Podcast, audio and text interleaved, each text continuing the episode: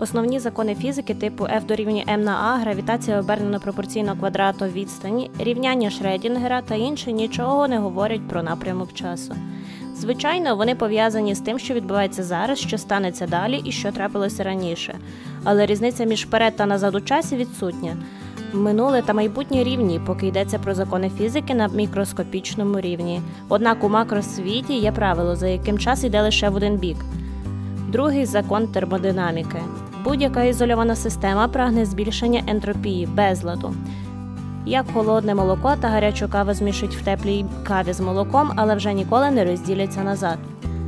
Варто системі досягти безладу, рівноваги і більше немає напряму зростання ентропії для визначення напрямку часу.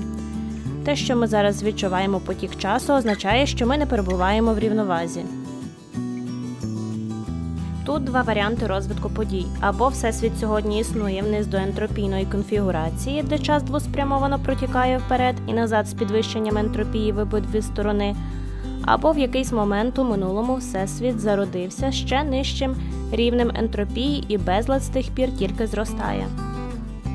Спойлер.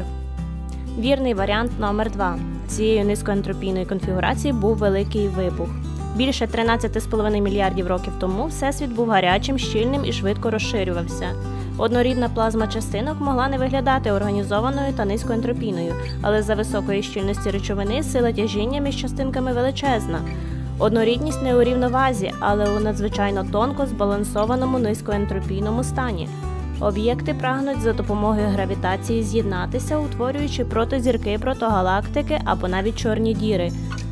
Як виглядатиме високоентропійний врівноважений всесвіт? Це ж пустий простір. До нього ми й рухаємося. Всесвіт розширюється, розряджається, і в результаті всі зірки згорять, чорні дірки випаруються, і ми залишимося ні з чим.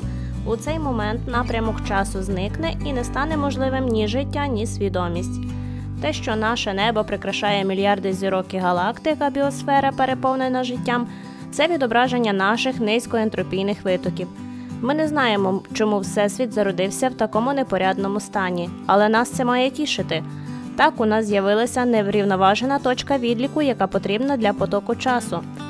Все, що відбулося далі від формування зірок та галактик до зародження життя, історія про збільшення ентропії, категорія напрямку часу не є основою фундаментальних законів фізики. Вона завтячує своїм існуванням особливим вихідним умовам нашого всесвіту.